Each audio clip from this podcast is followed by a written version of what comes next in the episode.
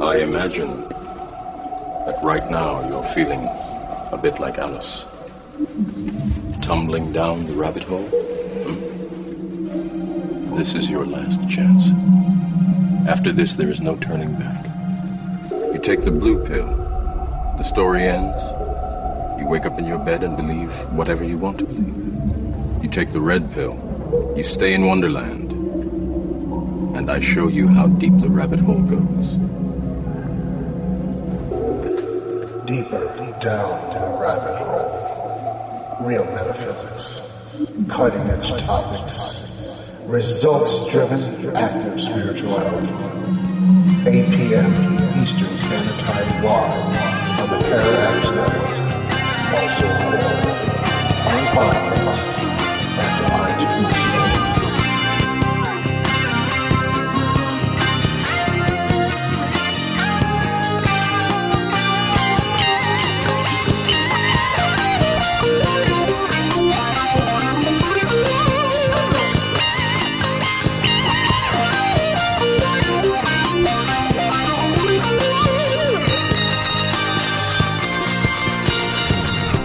Welcome. This is Deeper Down the Rabbit Hole.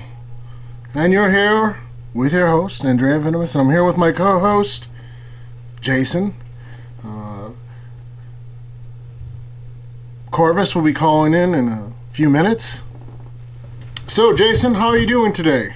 Hey, I'm doing great. How about yourself? I'm doing pretty well. Um, it's kind of been a rough uh, week, you know, for obvious reasons. I had to go to a funeral over the weekend, so if I sound a little out of sorts, I want to apologize to people in advance. Um,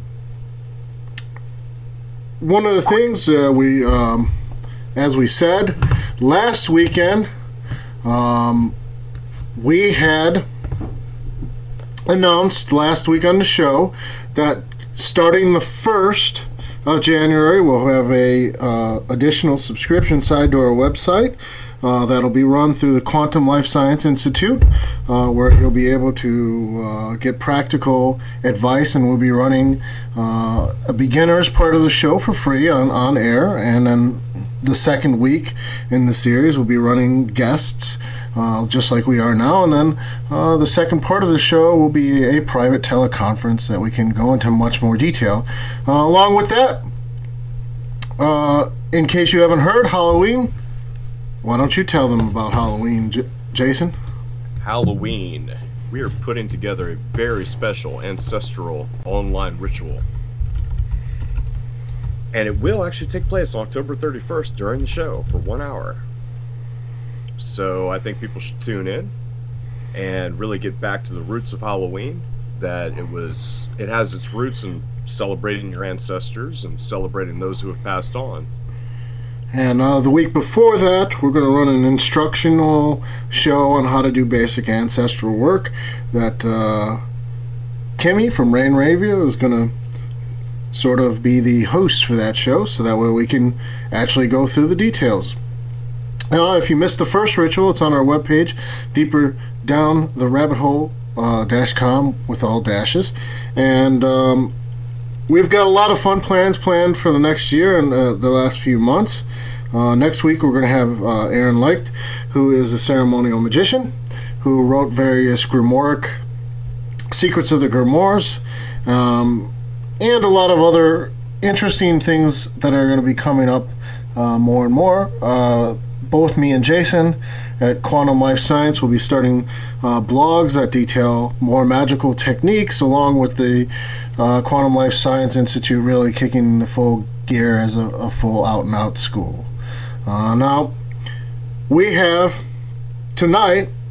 Corvis just messaged me to tell me he, he's almost he's ready. So let me announce him who he is before we have him call in.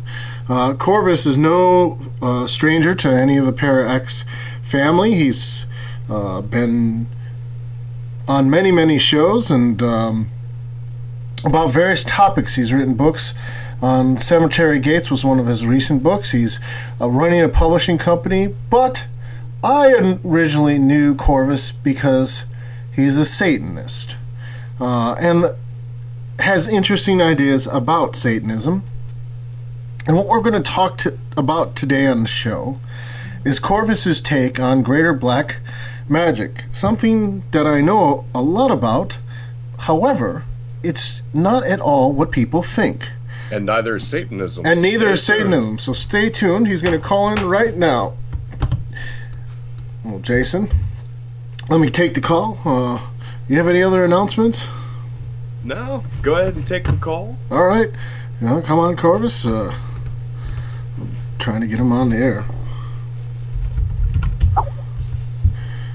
There was the little beep. There it goes. Hello, Corvis. How are you doing? Hello, I'm doing great. Thank you. You're here with Jason, who I, I think you've met. Actually, in- I think we've all met in person. Actually, We, we have not met, unfortunately. oh, yeah. I, yeah, I don't believe I've met Jason. That's too bad. You're at, you're both at my house enough that I would have, would have expected it. That somehow we would have crossed streams. Don't cross the streams. I'm. Well, I'm certain we'll meet here in the near future. So, Corvis, I announced you. You're, probably the most sane and awesome Satanist I know. Well, I certainly hope so. So, I- that's kind of one of the myths of Satanism, and there's so many myths of Satanism, and so many takes on it, and uh, so many trappings of Satanism, and different flavors, and um, of course, I grew up. I'm not going to say how long ago I, I read the Satanic Bible, and uh, of course, it, it's one of the things I think most people read if they get into occultism. They have access to the Satanic Bible, and um, it's been taken in so many different directions that I think a good place to start is, well, what is Satanism from your perspective? Well, as a member and someone who identified with Anton LaVey's teachings uh, um, good many years ago, I would say that it is about uh, looking at the archetype of the devil, not the stereotypical aspect, but the ideas of pride and rebellion and intellect over uh, anything else. That if you really look at those aspects and apply them to yourself as an individual, it's about becoming the ultimate human being that you can. Um, I would go so far as to say that it's a Jungian archetype where you project the self as an ideal, not in delusionment, but in what would you like to be perfected, and what would that mean to you if you could somehow make that happen? It's about uh, self actualization. You aim and strive constantly toward that goal. Now, one of the things is, if we've ever, if anyone's watching, I highly would tell you to go do this because it's amusing. You see on your videos from the 1960s, Corvis, when they had the um, Anton LaVey had his mansion. Uh, they're quite nice performances. yes. Uh, He loved his theater.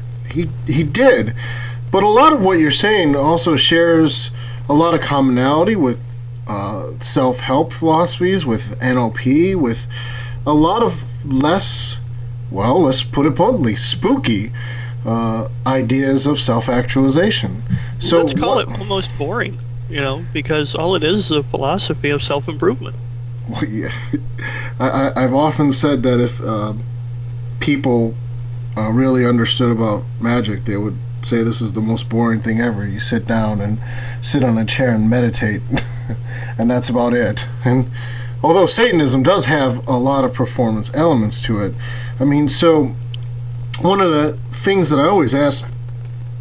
But you're more sane, and I actually would work with you in a, even a business context. But you know, and that says a lot. I, I want everyone to know I, I don't just randomly set up business deals with people I don't trust. I mean, Oh, no, he does not.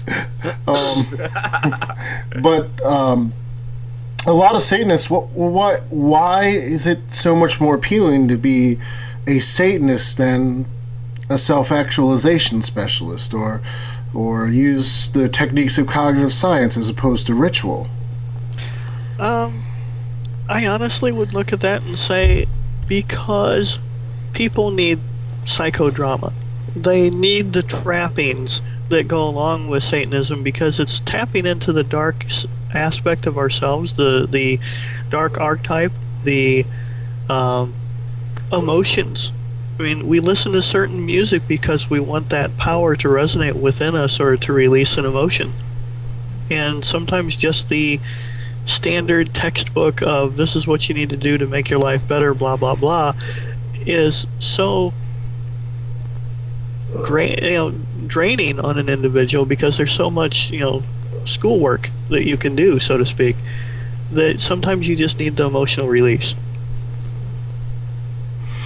Well, do you think that? I, I mean, certainly, you know. Do you think the theater aspects of of Satanism? I mean, I've heard other Satanists on other shows basically say, "Oh, well, just being a Satanist, you don't even have to do ritual." You don't have to. It's all up to you.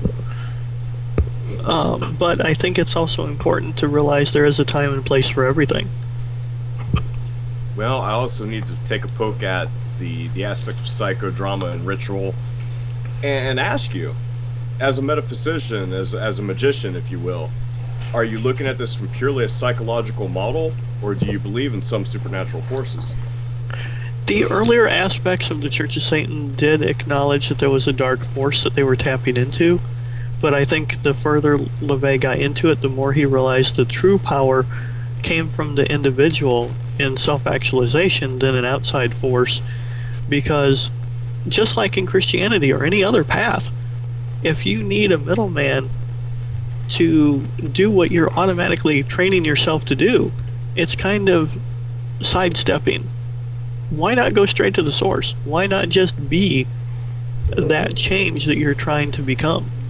Because you're the one who's ultimately ultimately responsible. It doesn't matter if there's an outside force or not. If you're not going to listen, if you're not going to do what intelligence tells you you need to do, it's irrelevant. Good answer. Well, then that, that brings an interesting point because a lot of the, you know, if anyone, if anyone does a five-minute search on the internet, they'll find out uh, that organized Satanism is a, a pretty contentious point. Um, d- probably to, that's probably an understatement, but I mean, Yes. um, there's so many. Uh, I mean, for instance, you know, for a while I've said on this show I was a member of the Temple of Set, and that that idea of a force of darkness that is an externalized actual force is something where they split from the Church of Satan. Um, they actually believe in that, but there's a lot of uh, Satanists out there who would argue. Uh, well, what are you guys doing? I mean, if you don't believe in an actual literal Satan, and then there's a fair, uh, the Church of Satan has taken a fair amount of criticism because they take that stance of, well, it's just all in your head, and you know, Right. I mean, you have everything from Luciferians uh, that kind of go back to the ancient Cathars uh, of the Knights Templar, where they were just inverted Christians that wanted to trample on the cross and have the orgies and everything that's now Hollywood stereotype. Um, to you know the classic occultist who is trying to do necromancy and say, well, we're making pacts with the devil, and unfortunately, not to bash the people that are you know modern day Luciferians or uh, Order of the Nine Angels or Temple of Set, even though that's not a path I subscribe to. Um, everybody has to be drawn to that darker aspect of themselves somehow. Something has to click with them. It's like uh, Peter Gilmore, uh, the high priest of the Church of Satan, has said, "We don't want everybody. We're elitist. We only want those who agree with us." And that's what makes life all the richer is because there is character. There is you know basically i'm rephrasing but there's so many different aspects of people that if that's who they are then there's a place for them too. I mean, we're not asking everybody to be like us because we're right.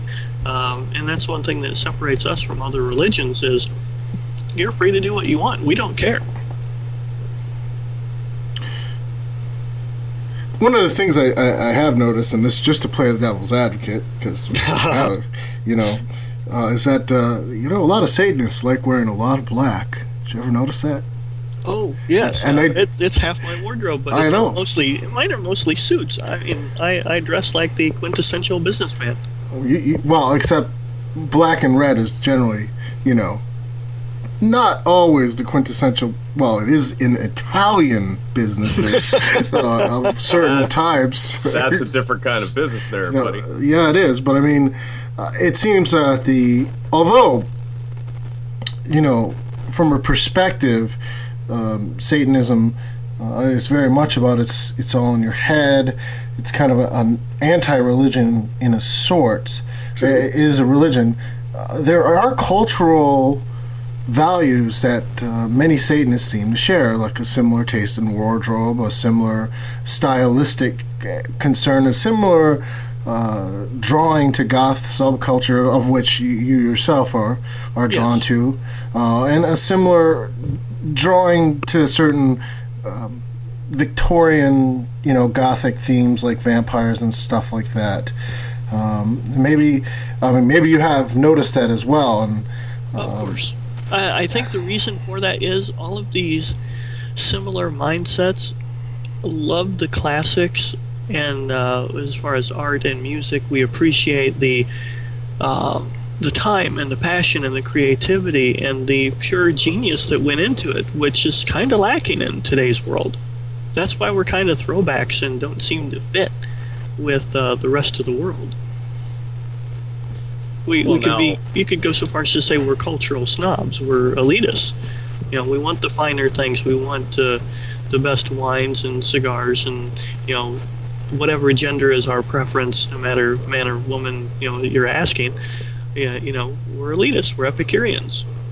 Well, I might argue you don't get quite the finest of all that at at i i in the goth subculture. I mean, No, I mean, no. If if if uh, one of the critiques is that, like, well, when Satanists start running Fortune 500 com- companies, and they're actually living up to that to get the finest, but the the leaning towards uh, certain subcultures has, has been a common theme in actual Satanists that uh, even when they get in public fights in nightclubs, uh, but Yeah.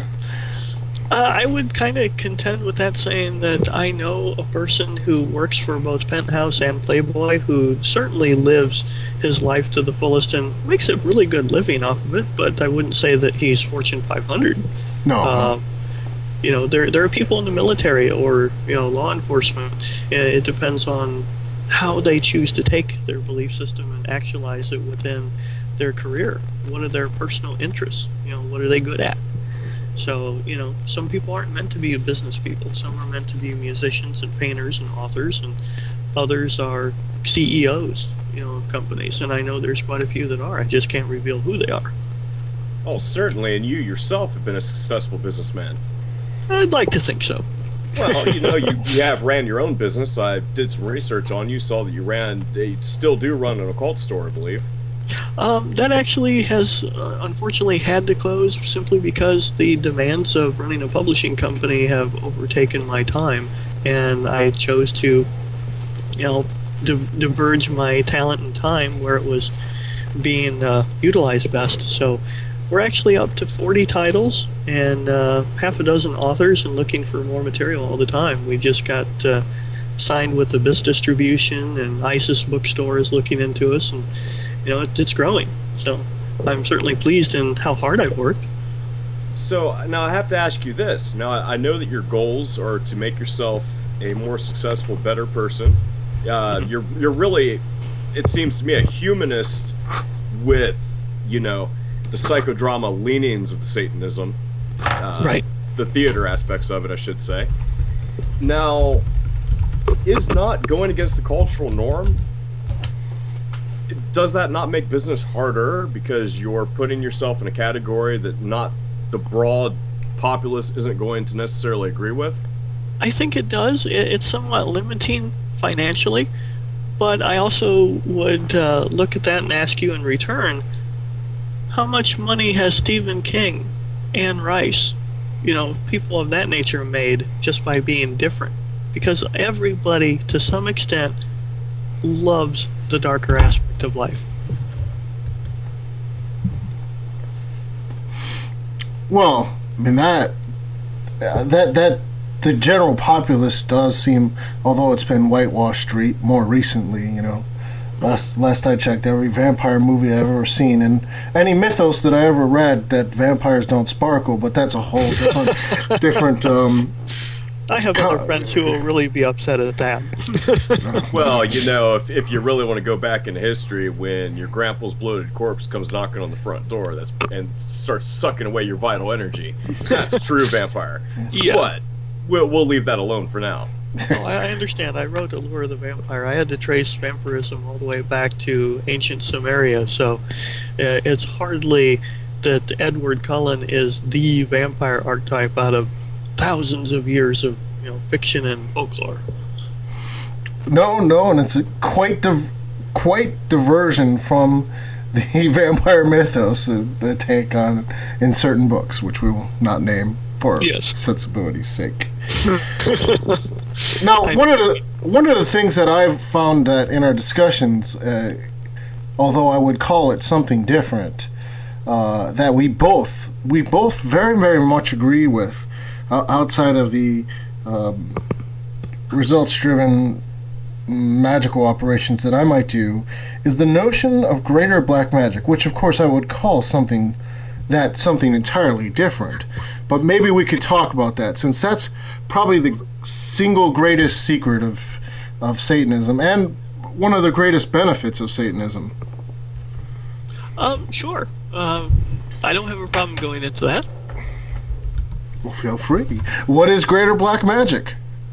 To me, greater black magic is using the seen and unseen forces to bring about one's will. It is self actualization and working with others to get the common results that everybody's after. You know, whether it's uh, making a fortune, attracting all the women, you know, something like that. I would say that someone like, say, Hugh Hefner has done quite well with that, whether he realizes he's tapped into, you know, uh, occult mentality or not. He certainly has uh, created his own reality. Well, what would be the first steps for somebody to start to discover what their will actually was? What how do they know what their will is? I think that requires the hardest thing in the world to do, and that's look at yourself in the mirror and realize what it is you dislike or what your weaknesses are about yourself and work on fixing them, as well as looking at from other aspect of it uh, of what you like about yourself and what you want to have um, accomplish. You know, can you make those things work together or are they incompatible? And if they're not, you have to be honest with yourself and say, I'm meant to work for other people. Well, in a way that that that's a interesting a- aspect because, as you know, in traditional ceremonial magic, they'll throw around the word will as well a lot, uh, and in fact, you have to go through a nine-month ritual in some systems to actually figure out what your will is. um, um, so it's kind of a uh, so you, the first step you you would say is is you have to be real honest with yourself. But how do you how do you personally know when you're being honest with yourself? Because so many of our internal voices and there's so much garbage in our head. How do you know when you're actually being honest or with yourself about what you actually want and can do? Uh, are you saying that the contradiction sometimes of your want versus reality? Well, sure. There's certainly a uh, contradiction between want and will. Uh, I think, I, I think it has to do with what I said looking in the mirror. You have to truly ask yourself what it is you want and then look at the results of your actions to see if you've actually made steps in that direction. I mean, of course, you can't control everything that other people do. You can't control what they choose to buy or like or dislike that you're trying to accomplish. But once you look at it as an overall, you can see the the uh, threads in the tapestry, so to speak, and it gives you a clearer picture of whether or not it's working and you know what it is you're truly after, or are you just blinding yourself to your own want? And that's sometimes the very most difficult thing in the world to do is to look at things for what it really is because a lot of people they're so set on well i'm going to do this i want this and you know there are businesses that collapse that look like they're going to be strong simply because the person was too ignorant and arrogant to realize there was a problem.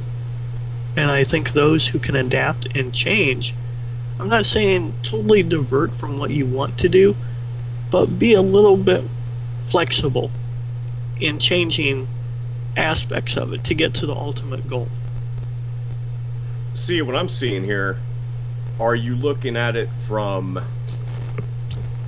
oh, a philosophy of pick a goal and decide whether or not you could be successful at that goal, or are you looking at it from the metaphysical side of attuning to a higher aspect of yourself that has a purpose on this earth? Yes. Uh, Good answer. I'm That- being hey, honest. you stole one of my catch lines.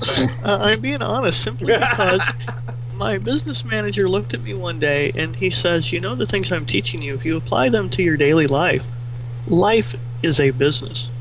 Life is metaphysical. What is the axiom, as above, so below, in the Hermetic Golden Dawn tradition? There's a lot Right. of truth to that. What, and that's what Satanism talks about too. They give you rank based on what you've accomplished in the real world. It's not how many asses you kiss. It's what do you accomplish. Wow, my experience in the Temple of Set was so different from that. Maybe, maybe I should join the Church of Satan. I mean, but think what I did. Yeah, I mean, but one of the things is that I, I really get where you're saying. Well, is it coming about uh, the way you want to do it? But for a lot of people, I think stepping down that road and, and looking at kind of their results up to the this point um, may not reflect what they're. That's the only critique. I might say they might not reflect what they're truly capable of uh, if they were to also be honest about their personal flaws and work on them first before they step to the mirror on their future plans. Right, and I think if you can't be honest with yourself, you have no business dictating other people's lives as a boss, as someone who's building a company, say, or if you're creating your own magical order.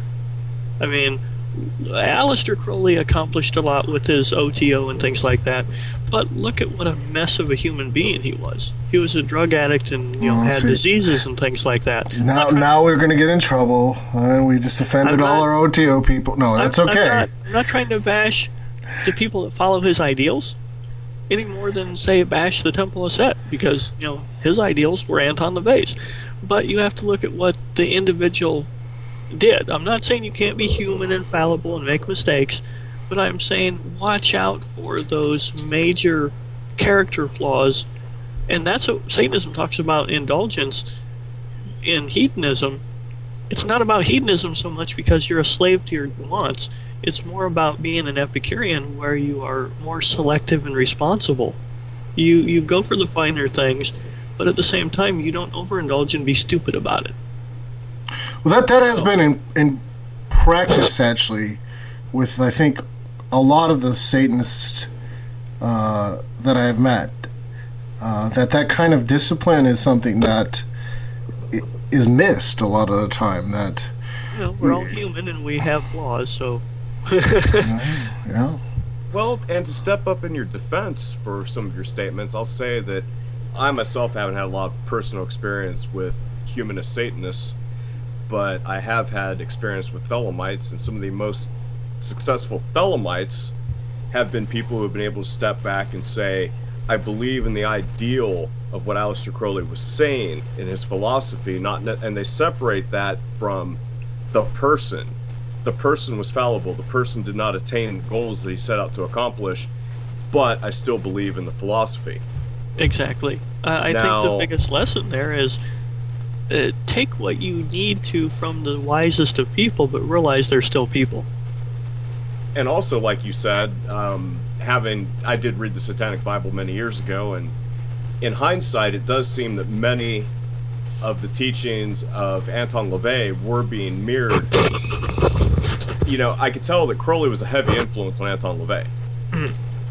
Anton lavey added his own flavor to his philosophy. Yes, I, I would agree with that statement. Now, well, let's let's dig back a little bit. So, what set you on this path? What really, you know, tipped you off and, and made you go this this Satanist stuff? I'm really into it. I want to go check Um, it out. I was experimenting into a lot of different occult philosophies in a circle that uh, myself and some friends were doing because we were trying to understand all different left hand and right hand paths. And a friend of mine who was just, he had this asshole mentality uh, about him, but he had a lot of raw, honest, brutal, honest opinions about people and things. And he brought out Satanism, and we thought, well, you know, that's the religion of being an asshole. And, you know, tongue in cheek, it's true. But at the same time, you know, he handed me a copy of the Satanic Bible, and I still have it to this day. And he had an inscription in it saying, you know, here's the deal: you find that this works for you, you hand it off, hand another copy off to somebody else because they're of a similar mindset to you. And when I read it, it just sort of clicked. Evangelical you- you- Satanism? Y- Yes, Wow. And you you don't become a Satanist. You are one, and you find that you resonate with those same philosophies. It's a character type. All right, everyone, you can feel free to buy somebody my book if you resonate with it. uh, um, in in reality, though, the that is one of the criticisms that a lot of people would level. n- Not the fantastical criticisms of Satanism, which we're all well aware of, and um, you know, it, it couldn't be further from the truth, truth, as I think people, if they didn't know about Satanism before listening to the show, are starting to figure out. Um, but one of the actual critiques is that it, um, and we've talked about this, is that, that notion of it's okay to be a complete, um, well, as you said, an asshole, but uh, but the fact that uh, you yourself in our personal conversations came to a, a kind of conclusion about that and enlightened self-interest and uh, maybe we could talk about that for the satanists who are actually uh, kind of still stuck in that phase Um, I think part of the problem is so many people get caught up in just the my path says I have to be honest, and my opinion without filter is I'm a jerk. So therefore, they treat everyone badly. Kind of miss the point of responsibility to the responsible. When I try to put it out this way at different lectures, and unfortunately, you gave a lecture the same time I did at an event when we went to uh, uh, some type of gathering years ago, and I didn't get to hear yours, you didn't hear mine, but the message I had for the audience was if you truly are selfish and you want to have everyone like you, don't be an asshole to them. Unless they truly deserve it and you know there's a reason for it, then you're not being an asshole.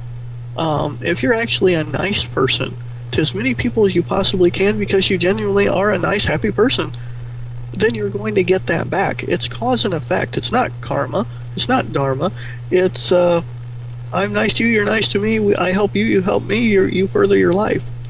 Actually, I, I'm going to point out that uh, it's not the Western take on karma. However, that cause and effect is actually the actual Eastern uh, definition of karma uh, versus what we think of it in the West. it's kind of a misnomer that karma is used in that way in various New Age circles. Okay. It is actually it is actually ca- more like cause and effect that you have to accept the consequences of whatever you you do, and Ah. Okay. it's kind of in the West we mistran in the West things so many things get mistranslated that mm, it hurts me Well, sometimes. yes, it, it's very painful, but the way I look at it is hey, you know what? Bad people succeed all the time, and good people get tramped on all the time. If That's the law of the this, jungle. Yes. blind. Uh, I, I think you've hit the nail on the head. That's one of the social Darwinist aspects of Satanism that only the strong survive, and that doesn't mean just brute force strength, that means intellectual strength. Um, I'd go so far as to say that you will succeed where others don't simply because you keep trying or you're smarter, you try a new way. Um, there's a lot of aspects, there's a lot of reasons behind it. Well, I mean, that certainly comes from the kind of self esteem that you could develop if you take to heart the fact that you are God. You know, essentially, as I've heard some left hand path practitioners say, you know, that you really are creating your own reality and you don't really have many excuses. And if you really adopt that philosophy, you would believe that anything is possible. Uh, I would definitely agree with that because I tend to come from that uh, school of thought. When my business wasn't doing good for two or three years and it was just breaking even all the time, and I felt like, why am I doing this? I'm working another job to get by. And then I suddenly looked at it that I needed to go back to school for business education. I needed advisors. I needed to stop doing everything myself and hire the best people. I picked up a book by Donald Trump, and he's he's talking about you know, educate yourself and hire the most qualified people and stop being a control freak, that you actually have to put faith in yourself being in control and not micromanage and, and get, you know, the right individuals to do things for you.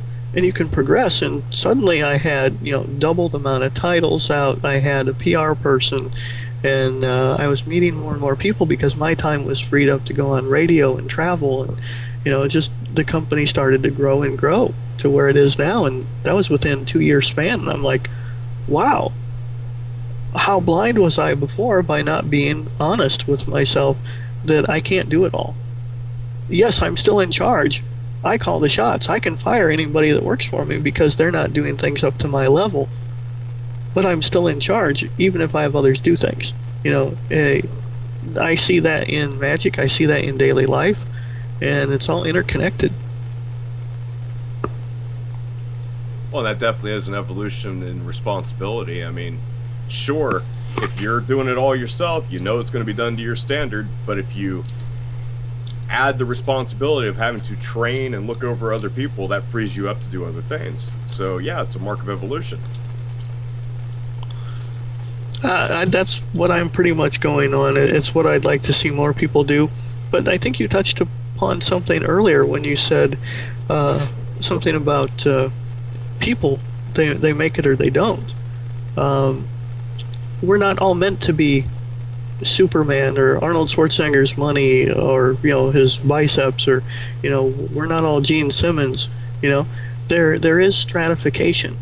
Water will seek its own level. You will finally reach a plateau, and you have to accept that and then focus on what your strong suits are. Not everybody's going to be uh, the next Donald Trump or whatnot. Um, but the real trick is to figure out what it is you do excel at and make the most out of your life to enjoy yourself. Well, that's probably as true in traditional magic paths as it is in Satanism, which, you know, I, think Jason was right to touch upon the aspects of will that come out of uh, Thelema. And in some ways, the aspects of of will that we ignore in chaos magic, but we don't really ignore it, uh, since we spend years screwing with our own heads until we can figure out what, where we're going. I mean, in a way. Um, one of the things is that um, I'd like to go back to this notion of of being nice a little because it seems that you know, it's certainly within your greater your greater will to form the company, and uh, you have a great great line of publishing things. You know, we've had great ideas, and e- even renaming, you know, uh, Greater Black Magic to something else, so that way we can combine it with NLP, you know, and, and work together. But one of the things is that uh, it seems that many people in Satanism have a very adolescent tendency to keep not looking at their own bigger picture and how they fit in ah. with other people. And you're talking about the uh, black metal, death metal types who just want to say, "I worship the devil" or you know whatever, well, raise their fist. well, I mean, that, those are part of them. I would also say this: there's many serious occultists, some of which uh, both me and Jason have met that. Uh, really equate Satanism to more destructive magic without very much gain in anyone's life, uh, and this it's it's kind of an adolescent rage tendency that gets Yeah, associated yeah. with I do Satanism. believe what you're saying because eh, you have to get past that initial anger that may have pushed you away from Christianity. People ask me all the time, "What made you not want to be Christian? Why are you a Satanist?" And they look at me real sad, like they want to, you know, make me better. And I'm like, you know what? I grew up Protestant. I didn't hate them. I don't hate any other faith, even though I'm unhappy with what they did throughout the ages to people who were different but it's not any one thing that pushed me away. It's just this made more sense. It's like uh, Moofy in the chat room just said something about uh, they should call it pragmatism. Well, then you wouldn't have, you know, the archetype of the devil to follow. And you know, LaVey was asked, "Why did you pick that?" And he says, "Because it was the only archetype that everybody universally could relate to. And if they're too stupid to realize it's just an archetype and they want to shy away from it, we're just culling the herd and keeping people out that are too dumb to be a part of us." Well, I, very much, I very much like that philosophy. I, I, I wasn't kidding about sometimes, except for my metaphysical bents, thinking it's you have a decent thing. But then some people take that culling the herd uh, very, very seriously in a way that, like I said, uh, it- these adolescent tendencies come back. Uh, the the rage, the kind of um, what I would consider almost magical violence in some ways. Yes, Um, but I would have to say that what I'm hearing from Corvis, he would not take an immature black magician who calls himself Satanist and tries to create painful and harmful circumstances for other people. Corvis would not associate that person as a true Satanist. Is that No. true? No, I would not. I would say that they're naive and immature, and they need to grow and experience life to see more facets of what it So- is they need to focus on. So that's right. If you're a naive Satanist who likes hurting people, get a life.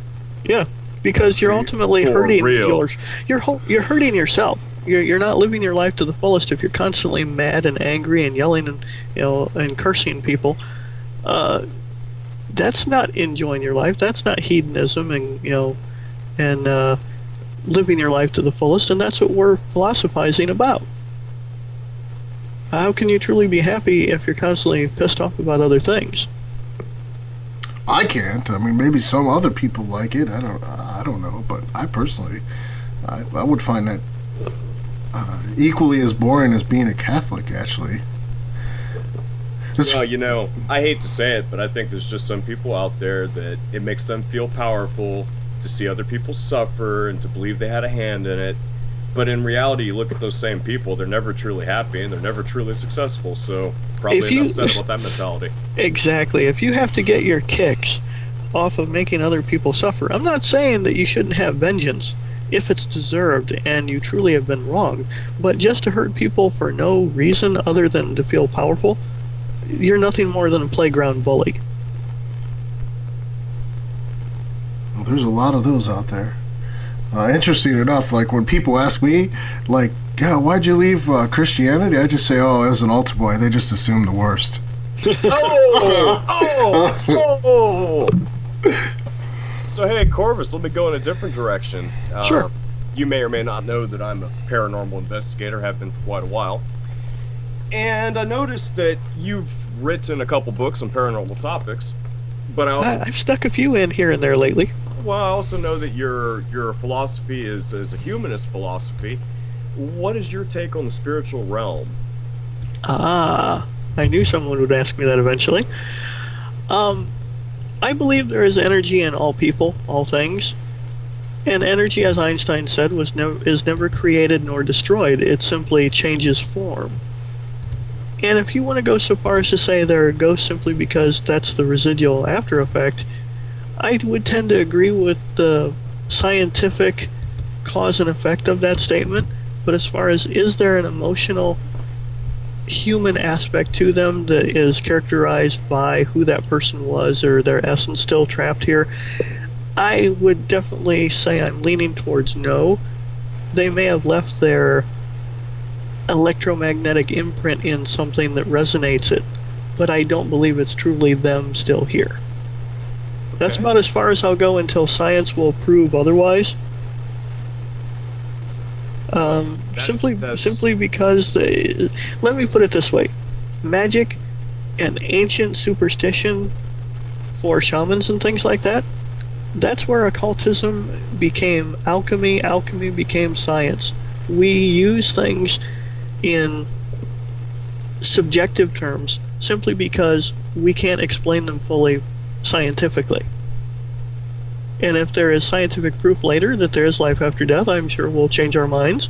But most Satanists will tell you we don't believe that there is a heaven or hell, afterlife, you know, things like that. You live, you die, and hopefully your immortality is what you have left behind that carries forward. My books, my paintings, things like that. That's my immortality. For other people, it's their children. That's a pretty cool perspective because you're saying, hey, weird stuff does happen. I just don't think that there's an intelligence behind it. I guess that's a way to put it. Yeah, I, I would say all these haunted houses and things. I'm not saying that there isn't something there, and I'm sure, like a book that I have coming out for spring uh, on haunted asylums, if there ever was a place where there would be a so-called haunting, it would be in a, a place like a haunted prison, a haunted, uh, you know, sanitarium, because the treatment and life of those people is so horrendous we cannot fathom it um, that that strong of a residual energy imprint would be left, that you're going to get some scary shit, even if it's just the human being that goes in there thinking that there might be that there. They're going to project that themselves, and it's a self-created, self-actualizing uh, idea. They hear a noise, they see something out of the corner of their eye. Uh, who's to say that adrenaline and imagination don't take over? I, I now, don't know where the, the line is drawn between reality and unreality when you're in that heightened of a situation. Well, I will say this that some really great results do come out of prisons and asylums and places where people have been under much emotional duress. Mm-hmm. now, I'd also say if a person were to be affected by their fears and adrenaline, now that's personal delusion, okay? Right what would your take be on the the idea of a thought form, the idea of one person being able to project onto another person and give them an experience? I'm not saying that I don't know people who claim to be able to do. I've seen some results, but I don't know how much of that is just the other person being so in sync with them that they pick it up and they automatically, because they believe that it's going to happen, recreate it. I don't know. I haven't been through it. Okay. Well, I, I, I, have to be honest and say I'm skeptical. Well, no, I, no, I, I really do appreciate your honesty. Well, I mean, I, would like to have a. Well, I mean, you know, we we could go on a whole show about uh, our attempt to prove the supernatural in many different ways and with some effects. But one of the questions that came out of the chat room was, the, in the last ten minutes, is probably a good good topic is you know, what is the nature of evil from a satanic point of view? Uh, I, I quote Anton LaVey Good is what we like, evil is what we do not. It's subjective. I mean, there are universal taboos like child molestation, animal cruelty, things like that. That if you take away the emotional aspect of anger and rage to do something to someone who would commit an atrocity like that, it's pointless and stupid. So, evil, technically, that I've touched upon in the I Lucifer book, is metaphysical, theological, psychological, you know, morality of what one human being does to another. I mean, some people do it consensually. Look at BDSM. Someone wants to get hit. That's a crime, whether or not you ask for it or not. So it's somewhat of a semantic point of view. Would would you then even add that it's a almost a political point of view, depending on an individual politics? Yes. Uh, I mean, you could look at the Marquis de Sade and say that he was brilliant in, if, if you've ever watched the movie uh, Quills, uh, where the, the guy who is a brilliant actor, uh, Geoffrey Rush, I think his name is, uh, is talking about we all have that aspect of ourselves that we want to express and let out, but sometimes we need someone to push us because we block through our own inhibitions the ability to let it out. But that's a crime in how it's done. you know, whipping someone, uh, even if they give a written consent. I mean, you, you can't sign away your right to be abused. That's the way you know the Supreme Court would look at it. But does it exist? Of course it does. There's whole clubs on, uh, you know, things like BDSM. I mean, um, do I approve of non-consensual? Of course not. Um, as a Satanist, people should be free to experience life in all of its pleasures and joys how they want to, and nobody should tell them not to, as long as all the people involved are consenting. That's why it's called responsibility to the responsible. That's one of the mantras of Satanism. It's almost quite boring if you strip away the spooky Hollywood, you know, trappings that go along with it. Yeah, I mean, without a naked chick on the altar, it just becomes like a self-actualization. It's pretty boring. I'm, I'm, I'm, I'm, I'm so disappointed. No, I'm just kidding, Jarvis. So really, I mean, what we're looking at is this this big picture of evil is subjective. Really, I mean, one It is. culture's evil is not evil in another culture, and uh, it really just comes down to what your culture deems to be appropriate or inappropriate. Right. I mean, when, when I was doing the first chapter or two of I Lucifer, I was talking about where did the look of the devil come from? I mean, first he's a beautiful angel, and then all of a sudden he's a hideous caricature. My own reason for writing all the books that I do is I'm curious about this stuff myself. I don't have all the answers. I research it and I write it and I share with everyone. I bet that Pan becomes involved somewhere in here. Definitely. And the word panic comes from pan, like uh, controlled chaos or uncontrolled chaos. You know, uh, the rites of Pan, the rites of Bacchus, you know, the drunken orgies, things like that. Christianity took aspects of different uh, myths or other religions, what their pure beliefs of a religion is, and twisted it and turned it into whatever caricature that they wanted to paint as evil and villainous and take what they could and used it um, to further their own agenda.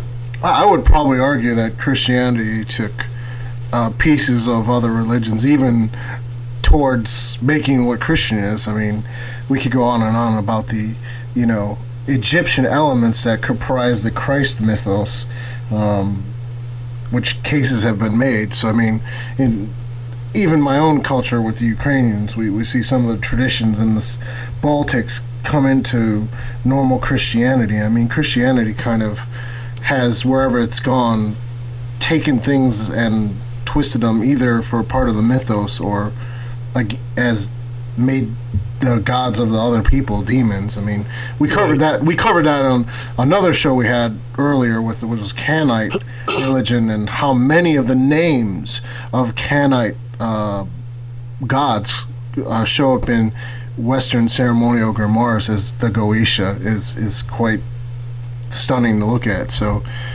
I mean, it was kind of a kind of a point there that Christianity kind of does that across the board. It seems like. Right. I mean, I saw a, a comment by our beloved host, uh, uh, station owner Dave, where he was saying something about uh, Halloween is the time of year that we all get to dunk our you know selves into the darker side, uh, and he's hundred percent right. The, the only difference between me and everybody else on Halloween is I happen to go for it a little bit more all the time, and it seems like as a universal oh, it's okay to let your darker side out because it's expected, without even realizing the uh, old time religions that used it for a purely spiritual, you know, belief connection with the other side, the thinner veil. Yeah, I was gonna say we're gonna not be dressed in black on Halloween. We're gonna all be dressed in white doing an ancestor service on Halloween. So we're going the opposite direction of the darker side on our show. So Well, and it's funny because to reiterate my point from earlier about the ancestral worship or the ancestral reverence, that was not considered a black act. That was not evil. That was reverence and worship, and you know this was considered part of good living at some point in history in certain cultures. Oh, it, I mean, it was, you know, it was Yeah. our culture that villainated it, Like Vilified it, everything else. say. Yeah. Yes. A- anything spooky and you know dark and whatever is evil instantly because it's not us, you know, so to speak. Oh Well- yeah, it's, it's it's not from the human aspects of day to day living, nor is it from a light and love Christian perspective. So therefore, it must be evil. But I, I think what's ironic about that is their religion is supposed to be, you know, not to trample anybody's toes out there, but it's all about love and compassion and turn the other cheek, and yet they're the ones going around killing people for hundreds of years because they're not them. Where is the love in that? True. And we can't blame the sins of our of the forebearers on the current generation, but let's just say a lot of evils are still committed today in the name of Christianity. Yes. Well, with the five minutes or four minutes we have uh, to go on, how, you know, how would you, besides reading LaVey's book, how would you get people to kind of, you know, adopt a slightly more hedonistic and satanic approach to their life? How, what would you tell them to start?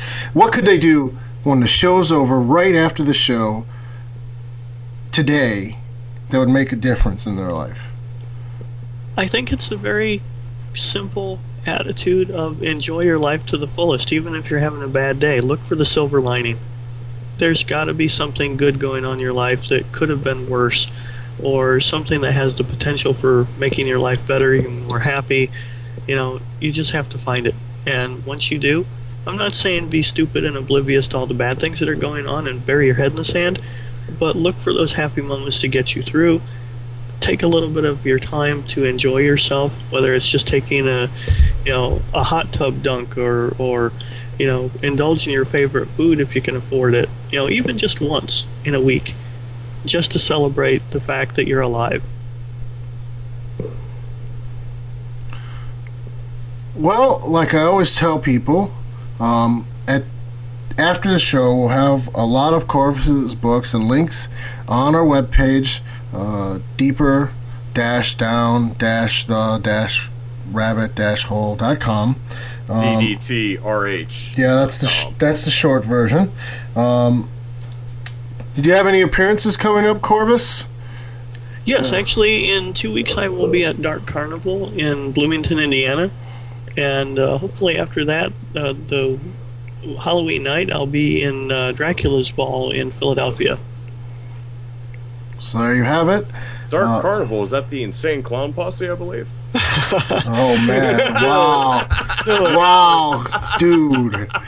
It's a it's a theater in Bloomington that every year they put on uh, underground uh, horror movies and low budget stuff. People that are up and coming, and they have vendor tables. And you know, I just thought I'd see what it was about and put some books and artwork and art postcards of mine out and see if people come out to check them out. Awesome. Uh, eventually, I, I, I, I'm going to let the cat, bat, cat out of the bag. Eventually, you know, I've, I've invited Corvis into a secret project, so you might see us doing things together because I, I love having Corvis at my house. He's a great guy. Um, and I don't say that about everyone. I, You guys are great company. I, I, I loved you, the wife, the kids, everybody. all right, how many times do you hear a Satanist say that? You know? my fondest memory of Corvis is a Satanist, a voodoo priest, and a Catholic priest walk into a bar. No shit, we did. That There we was a did. bar. there was a bar restaurant, and that that uh, the, the truth was that we three had more in common uh, than you than I think most people would even begin to believe as to how to live your life. it's quite a shocking conversation. I wish we could have recorded instead of drank so much, but you know. It was still fun. We were indulging. That's what's important. It was, it was, and it was fun. And uh, Corvis, we got about two minutes left. Uh, I want to thank you for coming on the show, and uh, we'll welcome back and welcome you to our new house as soon as you come back to Cleveland. Uh, All right. um, and uh, I will be giving you a, a call soon. Uh, and just stay on the line when we go into the music, so that way, again, I want to thank the Illuminists uh, for the music. Uh, you're awesome. Uh, next week, we have Aaron Leitch. Uh, who is somebody who both me and Jason respect. He's a pretty hardcore ceremonial magician.